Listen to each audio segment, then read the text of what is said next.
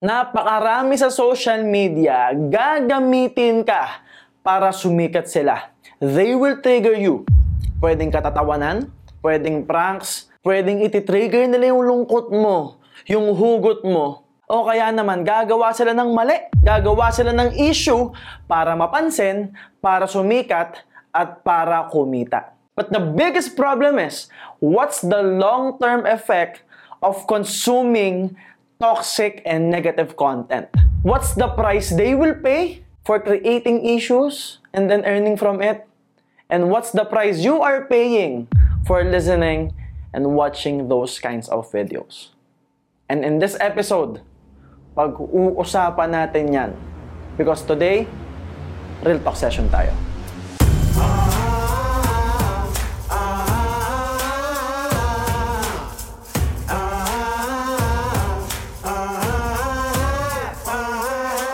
Yes, good day to you and welcome to another episode of Principles by MJ Lopez. Here in this podcast, we will talk about life, business, career, leadership, entrepreneurship, and success principles that you can use to manifest and create the life that you want. Pag-uusapan natin, ano ba yung mga prinsipyo na ginagamit ko, na ina-apply ko, at naituro ko na sa iba na sure akong effective para naman ikaw na nakikinig, ikaw na nanonood ngayon, alam mo na pag in-apply mo itong mga prinsipyo dito, makukuha mo yung resultang gusto mo. And I'm super happy and blessed right now, mainly because we are growing as a community. Kumbaga, the Principles by MJ Lopez YouTube channel and itong podcast episodes natin, parami ng parami yung views and listens.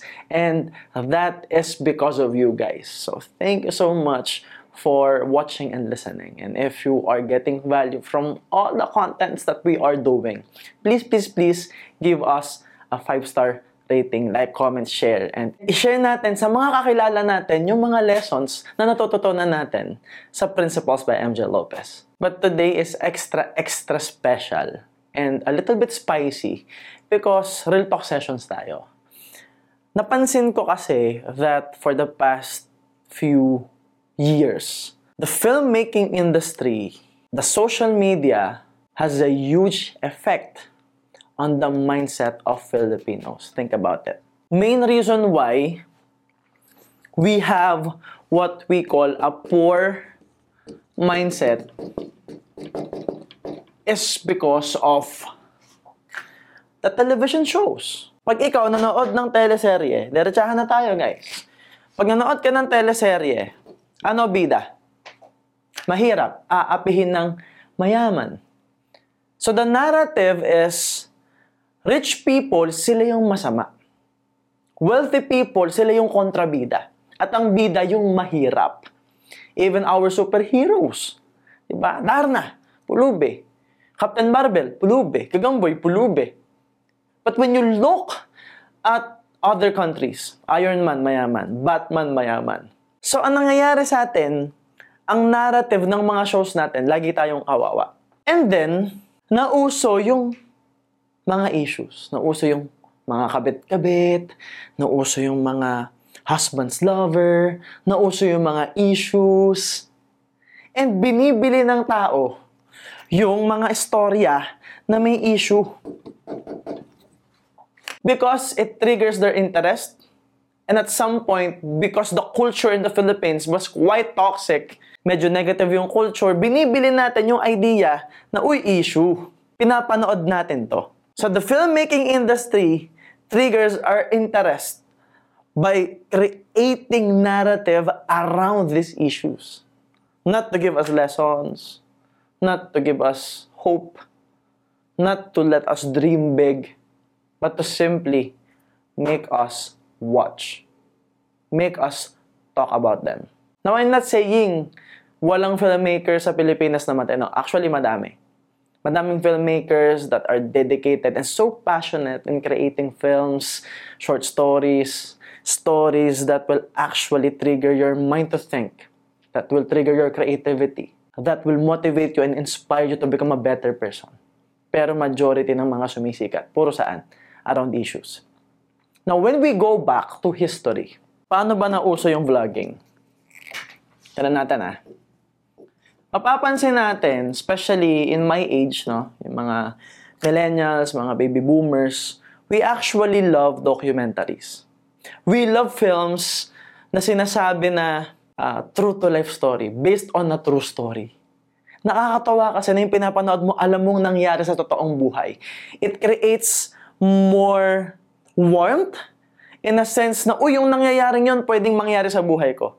And at some point, nakaka-relate tayo doon sa mga pangyayari, sa mga pinapanood natin. So we love the documentaries. Yung mga films, yung mga yung mga films na based on true story. And then, nauso yung daily vlogging. Nauso siya sa ibang bansa. 'Di ba? Yung day 1, day 2, day 3. And then, may mga Pilipino na ginagawa 'yon. Alright? Uh, I don't know if you guys are familiar with Jamich before. Yung you and I could be like sunny and share, honey and bears. Di ba? Yung sumasayaw pa sila. Tapos, uh, si Kong TV. Di ba? Doon nag-start. Actually, yung kay Kong TV before, sobrang nag-transition into positive content. Kasi alam naman natin, when he started, talagang grabe magmura, grabe yung pagpapatawa until he was able to evolve as a person, grow as a person, and imagine, isa na siya ngayon sa pinnacle ng filmmaking and vlogging sa Philippines. But the thing is, yes, Kong TV is actually really successful. Pero isa lang siya sa mga maaayos na content creator pero napakarami, around 95% yung talagang gumagawa ng issue. Paano ba napunta doon? Balikan natin yung kwento ko. So, nagustuhan natin yung documentaries, di ba? And then, because of vlogging, there are real people, even celebrity, even celebrities, artists, binavlog nila yung araw-araw nilang buhay. And we love watching those people. Kasi totoo na to eh. Totoong pangyayari na to. And mas nakaka-relate tayo. Until nauso yung Vines, yung short videos. Diba? Yung comedy na 15 seconds lang, yung 7 seconds lang. Tapos, pumasok ngayon sa Pilipinas yung long form and short form videos. So, merong vlogs at merong ding TikTok. So, that's what's happening. Kaya lang, dahil sa poor mindset, dahil sa scarcity mindset, dahil sa negative mindset na dala-dala natin simula pagkabata, which is also part of our culture, yung vlogging na daily, na totoo, na authentic, yung iba para mabilis silang sumikat, ang binavlog nila yung issue. And napansin ng mga vloggers, aba teka, ang lakas pag may issue.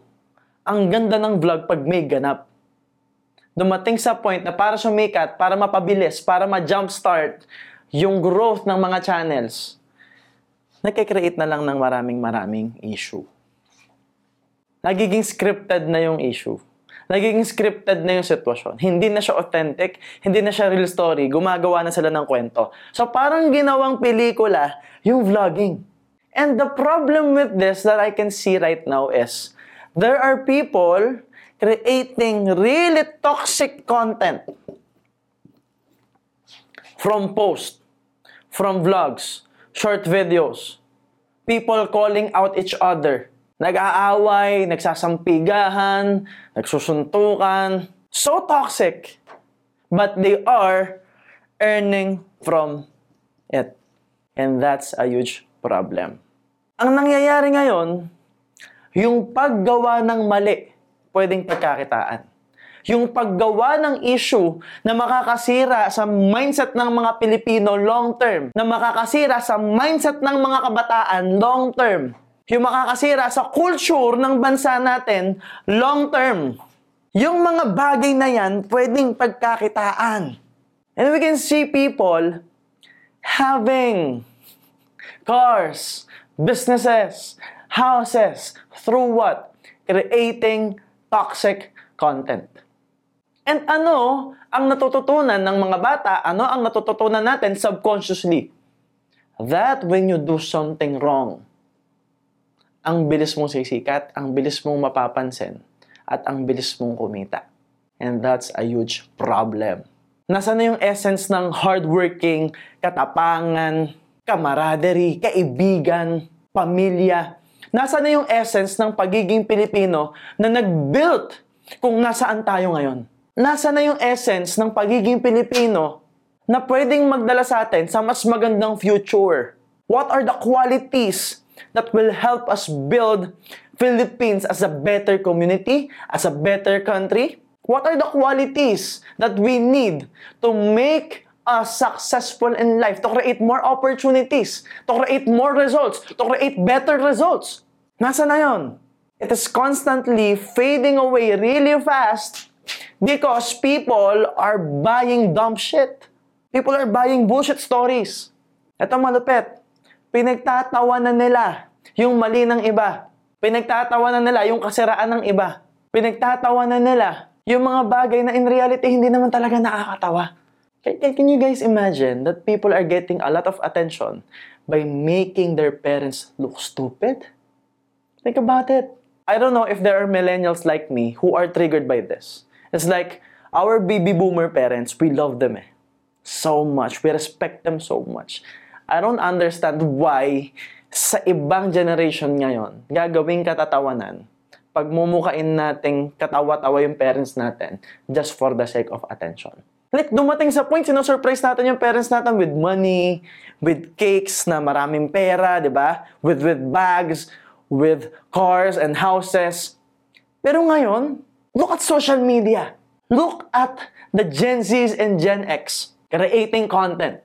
Ano yung potential future natin kung ganyan lagi yung mangyayari? Ano yung potential na pwedeng maging future natin kung lahat magko-consume ng negativity at magkikreate din ng negativity because that's where the attention is flowing right now. And in social media, if there's attention, there's monetization. There's money kung nasaan yung attention.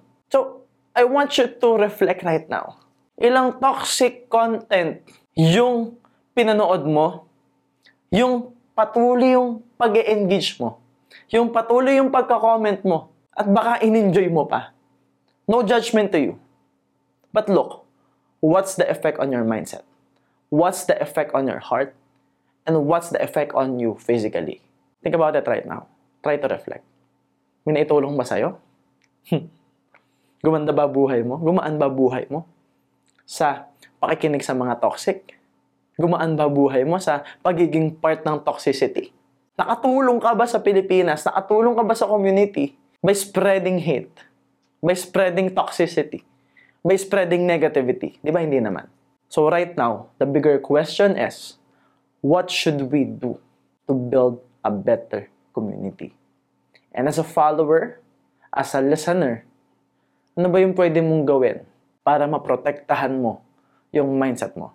Because there's a famous saying, sabi nga ni Tony Robbins, you have to guard the doors of your own mind. Bantayan mo utak mo.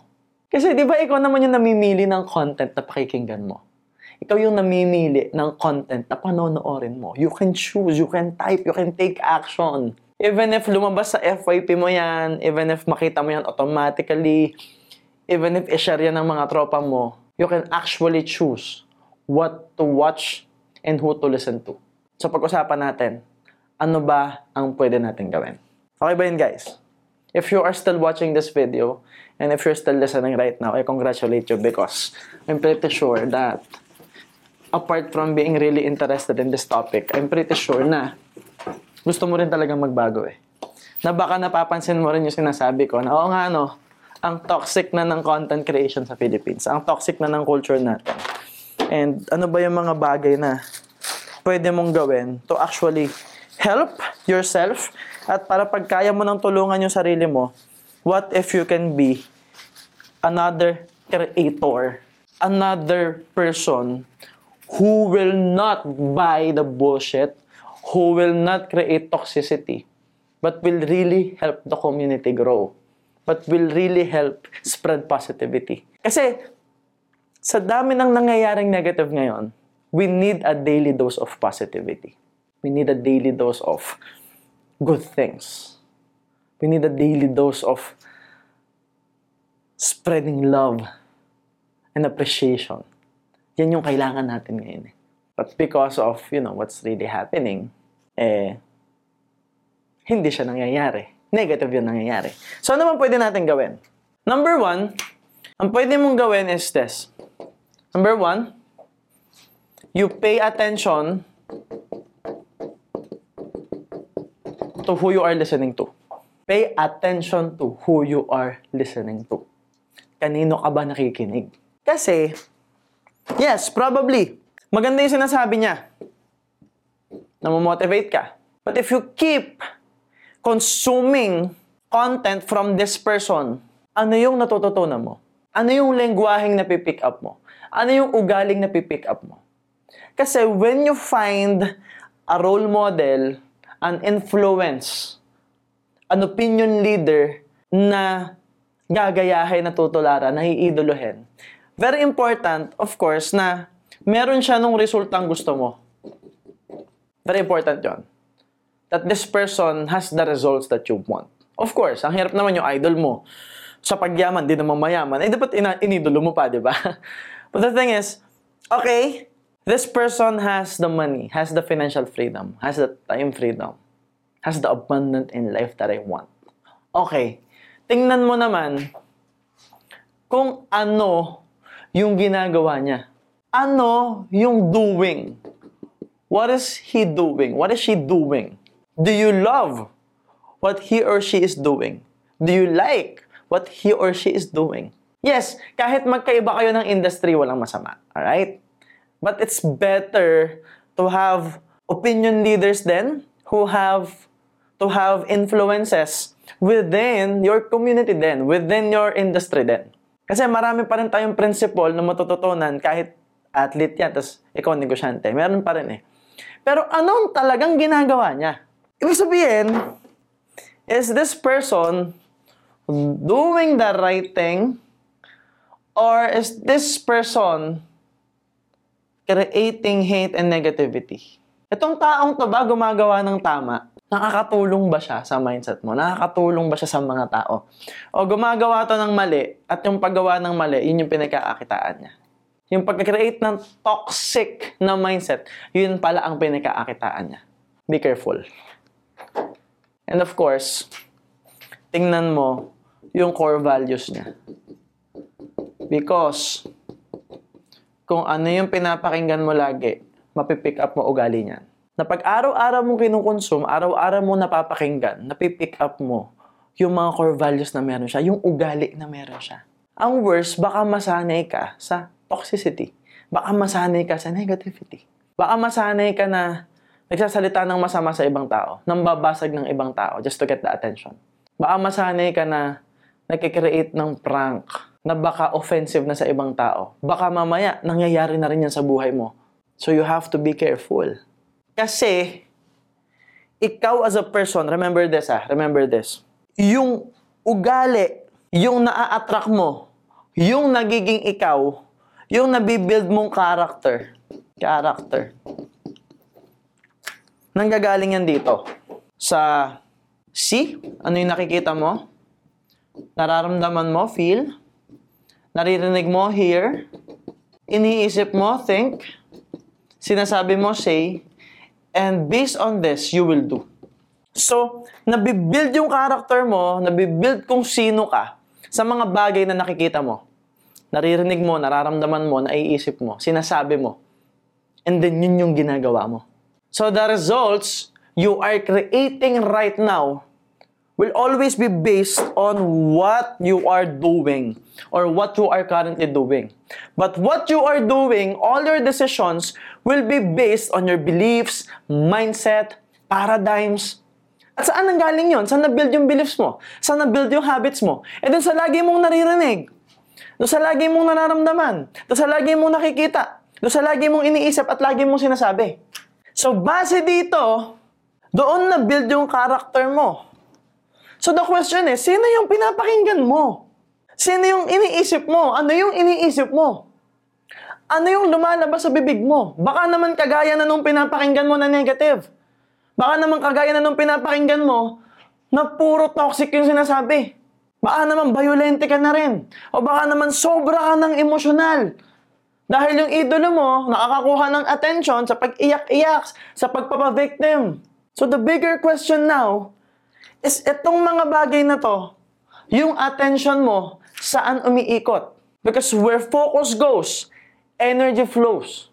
When you put your attention on something, doon iikot yung nakikita, nararamdaman, naririnig, naiisip at sinasabi mo. That is why you have to be careful. So again, pay attention to who you are listening to. Pay attention to what you are seeing or watching. Pay attention to what you feel around toxicity and negativity. Masaya ka na ba pag nakakarinig ng toxic? nag enjoy ka na ba masyado pag toxic yung nangyayari? Mag-isip-isip ka na. Pay attention to your language now. Kung sino mang pinapakinggan mo ngayon, kung sino mang nakikita mo, kung sino mang lagi mong pinapanood, nag improve ba yung language mo around money? nag improve ba yung language mo around self-development, around leadership? Are you really becoming a better person? Watch yourself. Monitor yourself. Again, pay attention. So apart from paying attention to who you are listening to, pay attention to yourself. Ano yung epekto sa'yo by consuming this kind of content? And if you find value in what we are doing right now, if you find value in our content, Principles by MJ Lopez, the MJ Lopez Inspiration and Motivation, please comment Kumbaga, I, re- I would really love your insights about the contents that we are also creating. Again, we have a channel dedicated to show you the process around business. Diba? That's MJ Lopez. Tapos meron din yan sa Facebook. And we also have podcast episodes like this. So gumawa na tayo ng bukod na channel para alam nyo kung saan nyo hahanapin yung ganitong podcast episodes that if you want to watch me and listen to me habang nagsusulat sa whiteboard, this is where you will go. And please, please support both channels. And syempre, ina-upload ito sa Facebook and Spotify. And of course, we create short videos on TikTok. And of course, Facebook and Instagram. So we're everywhere. But if you are really getting value from this, nag-grow kayo, talagang minatututunan kayo, please let us know. We will appreciate all your engagement, especially the comments. Now, now, what's your biggest takeaway right now? Ano yung biggest takeaway mo? Gawin mo, take a screenshot of this, yung my day mo, tag mo ako, at ilagay mo. Ano yung biggest takeaway mo so far? Because it is important for us to know if you really are learning, no? And at the same time, to actually share with people, ah, ayos ah, may mga natututunan talaga tayo. Alright? So, una, pay attention. Bantayan mo yung sarili mo. Bantayan mo yung pinapakinggan mo, sino ba yung pinapakinggan mo. Tapos, pay attention to yourself. Alright? Ano ba yung nangyayari sa'yo? Number two, another thing is apply and execute. Ano ibig sabihin?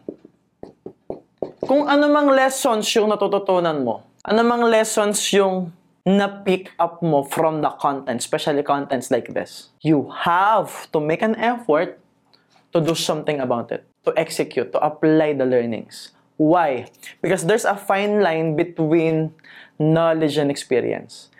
It's possible that you are downloading a lot of, you know, learnings. Download ka lang ng learnings, di ba? Pick up ka ng learnings, natututo ka, you're getting smarter, you know, you are getting getting value from this. Pero iba yung nandito lang. Iba yung from sa utak mo, from your mind, dadalhin mo pababa. Iba yung magte-take ka ng action. Because it is very important that you are what we call congruent. And this is also something that you have to pay attention to. Isa to sa dapat binabantayan mo. Okay? So, you have what we call your mind, your heart, and your body. Bottom line, thoughts, emotions, and actions. Okay? So you have your mind, your heart, your body, you have your thoughts, emotions, and actions. So, you pay attention, that's actually from your mind. Diba? Nandyan yung knowledge. Pero, for you to get the experience, for you to feel the emotions, for your heart to feel na, teka, this is what we want, this is what I love to do, for you to find your passion, for you to find what you love doing, Heart na tayo, emotions na tayo. You have to really do. Your body has to take action. Para, if you really are learning, you can do more of it. Para, if it is really effective, if it is really working for you, then do more of it. Watch more videos. Listen to more videos. Listen to more podcasts.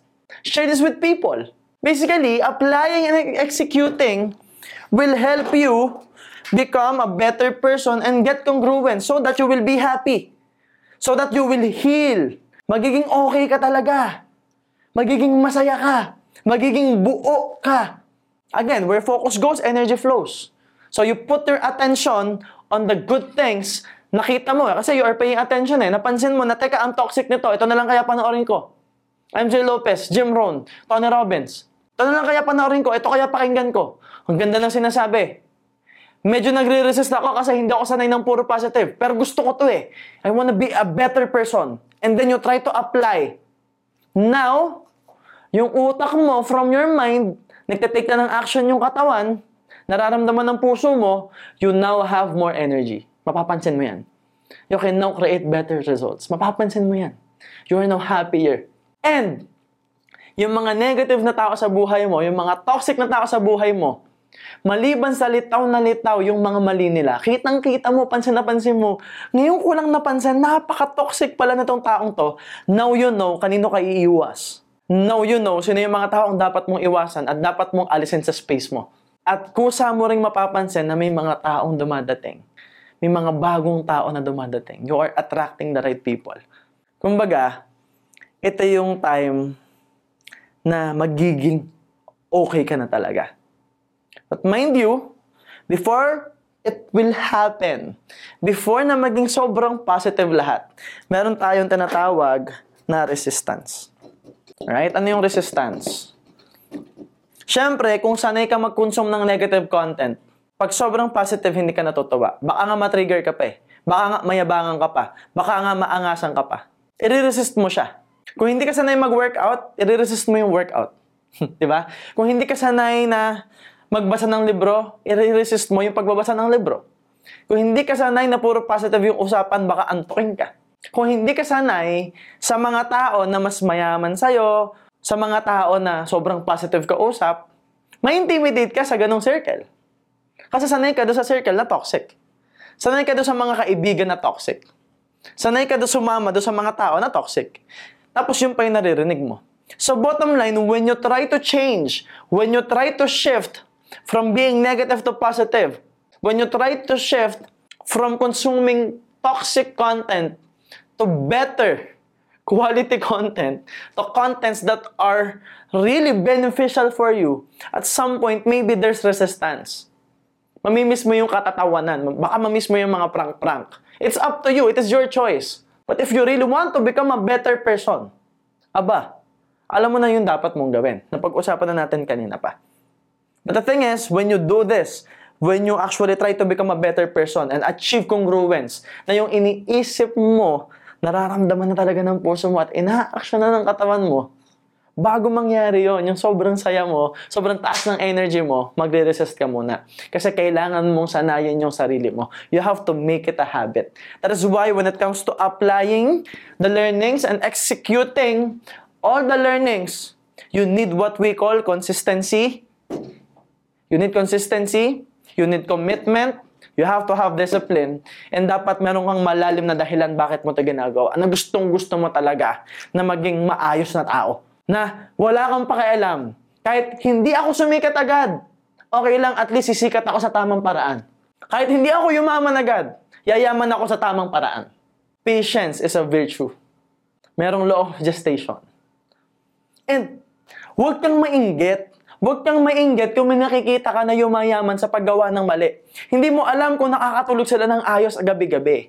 Hindi mo alam kung anong naiisip nila. Hindi mo alam kung anong nararamdaman ng puso nila. Hindi ka sure kung totoong masaya yan. Baka ngayon iba kaya post ng post ng mga pera. Baka ngayon iba kaya post ng post ng nakakatawang content. Baka ngayon iba kaya post ng post ng mga luho nila, pinagmamalaki, pinaflex maigi, yung mga pera nila. Kasi sa totoo lang, baka hindi rin sila masaya sa buhay nila. Dahil baka guilty sila sa ginagawa nilang mali. Dahil ang mga tao, alam nila kung mali sila. Let's be real. If you made a mistake, you know. If you're wrong, you know. If you're doing something bad, you know. Let's cut the bullshit. if you really don't know that you are doing something bad, dalawa lang yan. You're stupid or you're a psychopath. Kasi obvious naman na mali eh. May konsensya ka eh. Alam natin kung ano yung mali. So if we keep doing what's wrong, ano epekto nun sa'yo? Pansinin mo, ang dami sa social media, maliban sa nakikreate ng issue, parang lagi silang may gustong patunayan. Kasi nga, probably they are not happy. So bakit ka maiinggit sa isang tao na sumikat lang dahil sa katoksikan? Bakit ka maiinggit sa mga tao na sumikat dahil sa pambabasag sa ibang tao, dahil sa paggawa ng mali, dahil sa pagtapak sa ibang tao? Gusto mo ba yon? Kung hindi, bakit ka maiinggit? Di ba? Alam mo ba guys, ang inggit, nanggagaling lang yan kapag hindi ka sure sa gusto mo para sa sarili mo. If you are firm with what you want for yourself, if your vision is clear, pag may nakita kang mayaman, mas mayaman sa'yo, either ma-appreciate mo siya, alamin mo yung prosesong dinaanan niya, at hindi ka talaga maiinggit. Probably, oh, galing no, ganda ng kotse niya, kaya lang hindi yun yung kotse yung gusto ko eh. Uy, ang ganda ng mga nangyayari sa kanya, no? Kaya lang, hindi ko gusto ugali niya. So, gusto ko yon Gusto ko magkaroon din ng ganun, pero totoo ako sa sarili ko. Mas gusto ko na, yes, magkaroon ako ng ganun karaming pera, pero hindi ganyan yung ugali ko. That way, aside from being really aware of the things that you really want for yourself, hindi ka basta-basta maiingat, especially pag alam mong mali yung ginagawa nila. If right now, you're listening to this, you're watching this podcast episode, and you are a content creator just like me, creating contents around inspiration, motivation, financial literacy, or, or tutorials, or you know, uh, education stuff, or maybe just sharing your creativity, singing, dancing. You know, you have to be proud of yourself. If you're spreading, spreading love and just sharing the world your passion, you have to be proud of yourself. Regardless kung mayaman ka na o hindi pa. Regardless of that. Regardless kung sobrang sikat ka na o hindi pa, be proud of yourself. And even if you are not creating content, maybe you are an entrepreneur. Maybe you're a student. Or maybe you are an employee. Or maybe tambay ka ngayon. If, if you have it in your heart na, teka, naiintindihan ko yung sinasabi ni Sir MJ. Naiintindihan ko na hindi talaga maganda yung ganong content na dadating yung time tutulong ako sa mga Pilipino. If you have that in your heart, you have to be proud of yourself. Because at some point, you have silent battles. You have silent battles na inilalaban mo yung sarili mo. Hindi ka man sikat, at least na ipanalo mo yung sarili mo. Hindi ka man sobrang sikat, at least alam mo, tama yung ginagawa mo. Because at some point, meron kang gagawin pangatlo. And I strongly recommend, I encourage you to do this number three. Ano ba yung pangatlo na pwede natin gawin? At dapat yung gawin? Three. Create value. Kumbaga, dalawa tong S na to eh. If you are able to actually develop yourself, that's the time that you serve. And after serving, you create a system that will serve people. Nagagets niyo ako? So, Creating value means, okay, create ka ng content. Share mo yung kwento mo. Ngayon, hindi mo pa kayang gumawa ng video. Just post positivity, anything positive. Nakita ka ng paro-paro, pinicturan mo, you share your thoughts around it, you know, gumawa ka ng tula. Diba? Nagkakape ka, share mo sa mga tao, sobrang nag enjoy ka sa pagkakape. Kasama mo family mo, and then may natutunan ka, moments with your family little by little, you are achieving your goals. Lumalaki yung negosyo mo. Share it. You found the book na sobrang nakatulong sa'yo. Share it with people. Hindi mo pa talaga kayang mag-create. And then mag-engage ka sa mga positive na content. Mag-like ka, mag-comment ka.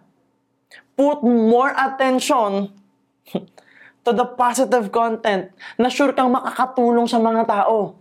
Put more energy into it Maliban sa mas matututo ka, mas gagaling ka, alam mong nakakatulong yun sa'yo, matutulungan mo din yung mga content creator na mas sumikat, na mas makita ng mga tao. Because our goal here, hindi lang sumikat. Ang goal natin, makatulong. So we just want to spread the lesson, the love, the inspiration, the motivation. We want to spread hope. And maybe you can help. Simply by sharing. Simply by sharing your story with people. Simply by commenting. Na pag nag-comment kami, nakaka-relate pala sa'yo na nanonood din, na nakikinig din. Just create value. And if you cannot do it in social media, do it within your circle. Mga kaibigan mo, kapatid mo, kamag-anak mo, magulang mo. Gumawa ka ng tama sa mga taong malalapit sa iyo. Because this world needs a daily dose of positivity. We need to create more positive content. Kasi sobrang laganap na ng toxic, negative issues. Even yung mga negosyante eh. Even mga negosyante, gumagawa na ng issue para lang mapansin sila eh. Can you imagine, even CEOs? Right now, kung sino-sino na lang yung CEO eh. Masabi na lang eh. Masabing CEO na lang. Masabing CEO, tapos gagawa ng issue. Ano yung panlaban natin dyan? Tayong mga nanonood. Let's not put attention to that. And let's put more attention to what works. Ano yung makakatulong sa atin long term? Because you want to help yourself. Pag okay ka na, okay na yung sarili mo, para makapagmahal ka ng ibang tao, di ba dapat mahal mo yung sarili mo? Para irespeto ka ng ibang tao, di ba dapat nire-respeto mo yung sarili mo? So for things to change outside of yourself, you have to change inside. You have to change in, within. As within, so without. So pag okay ka na, masaya ka na, hindi ka na toxic, you know, full of love and positivity ka, grateful ka every morning, at hindi man grateful every morning, at least meron kang disiplina, You're building the right habits, nilalaban mo yung sarili mo, ipinapanalo mo yung araw mo. That way, it's the start that you can actually serve other people. Serve your community, serve your family, serve your friends, serve your loved ones, serve your colleagues, serve your employees, serve your boss, serve the people around you. And there's money in serving. There's value in serving. And what if you can create systems around serving people? Ang tawag doon, negosyo. Pag nag-create ka ng sistema para magserbisyo sa mga tao, makapag-offer ng value, negosyo tawag doon. At lahat ng successful na negosyante, yan lang yung pundasyon. Yan tatlong yan. That's value. Grabe tong podcast na to. Honestly, ako, I was depressed. I was from a very poor community. Sobrang hirap namin before. Yumaman ako. I became a millionaire at 19. Multi-multi-millionaire 21. Kapag-build ng real estate. Ngayon, we have a holdings company. We have worldwide entrepreneurs. We have MJ Lopez Media, MJ Lopez Life and Business. Tapos now, I'm connected to CTAO, a Southeast Asia company. And you will see more of them in my vlogs and in my content. I have brand deals right now because I was able to fix myself and focus on serving the community. I'm creating content hindi para sumikat, kundi para magserbisyo sa inyo. That is why we are upgrading our gears, our lighting, everything. We are doing our best. And pansinin nyo, marami ba akong views? Hindi naman masyado eh. Sa totoo lang. Trending ba ako lagi? Hindi naman eh. Consistent lang ako sa pagkikreate because I love serving you guys. And since natutunan ko yung pera, nag-create ako ng sistema paano magsiservisyo sa mga tao, nagkaroon ako ng maraming negosyo. Lalo ako nagkapera. Na-depress ako, naayos ko yung sarili ko, nagsiservisyo ako doon sa ibang mga tao na na-depress din, naihirapan din, may pinagdadaanan din. So I'm creating content around it too. I'm doing coaching. I also facilitate seminars. I facilitate team buildings, workshops tumutulong sa iba't ibang company. I was able to build a system around it. Umiikot lang siya. At bottom line, hindi ako magiging ganito kung ang kinukonsume ko na content before, negative. Half of my life, the moment that I started reading books, puro positive talaga. Stephen Covey, you know, The Richest Man in Babylon, Seven Habits of Highly Effective People, yung mga classics, The Alchemist, yan yung mga una kong binasa. Tapos attend ako ng seminar ni Tony Robbins, T. Harv Eker, Jordan Belfort. Nakikinig ako kay Jordan Peterson. Until I was able to serve people my way. So bottom line guys, honestly, real talk lang, medyo nakakatakot yung nangyayari ngayon sa social media. But on the flip side, I can see people still consuming positive, inspirational, and motivational content. I can see people growing. I can see the future where mas marami tayong mga positive, mas marami tayong mga negosyante, mas marami tayo na nagkikreate talaga ng value. Because at some point, matututo at matututo tayong mga tao. Matututo ang mga Pilipino na, teka, mali na to ah. Puro toxic na to ah. At some point, people will realize, at ang kagandahan niyan, ikaw, baka part ka na nung nagkikreate ng positivity. Maybe right now, maybe today, you can create value one person at a time. So yun lang guys, I really hope na marami tayong natutunan sa podcast episode na to. Real talk sessions to guys. And we will probably create more of this. And if you like this podcast, please give us a 5-star rating and we will really appreciate all your engagement sa lahat ng channels natin. And please support all our channels guys. Please. Please, please, please. Sobrang na-appreciate namin yung supportan nyo. And if you see me if you ever see me in person, don't hesitate na mag-take ng picture and don't hesitate to talk to me about life and business because uh, sobrang busy lang tayo guys pero sobrang approachable po kami. No? We would love to see you guys in person. So yun lang guys, this is the end of this episode. And always remember that everything good starts with a yes. And yes, my name is MJ Lopez and see you soon.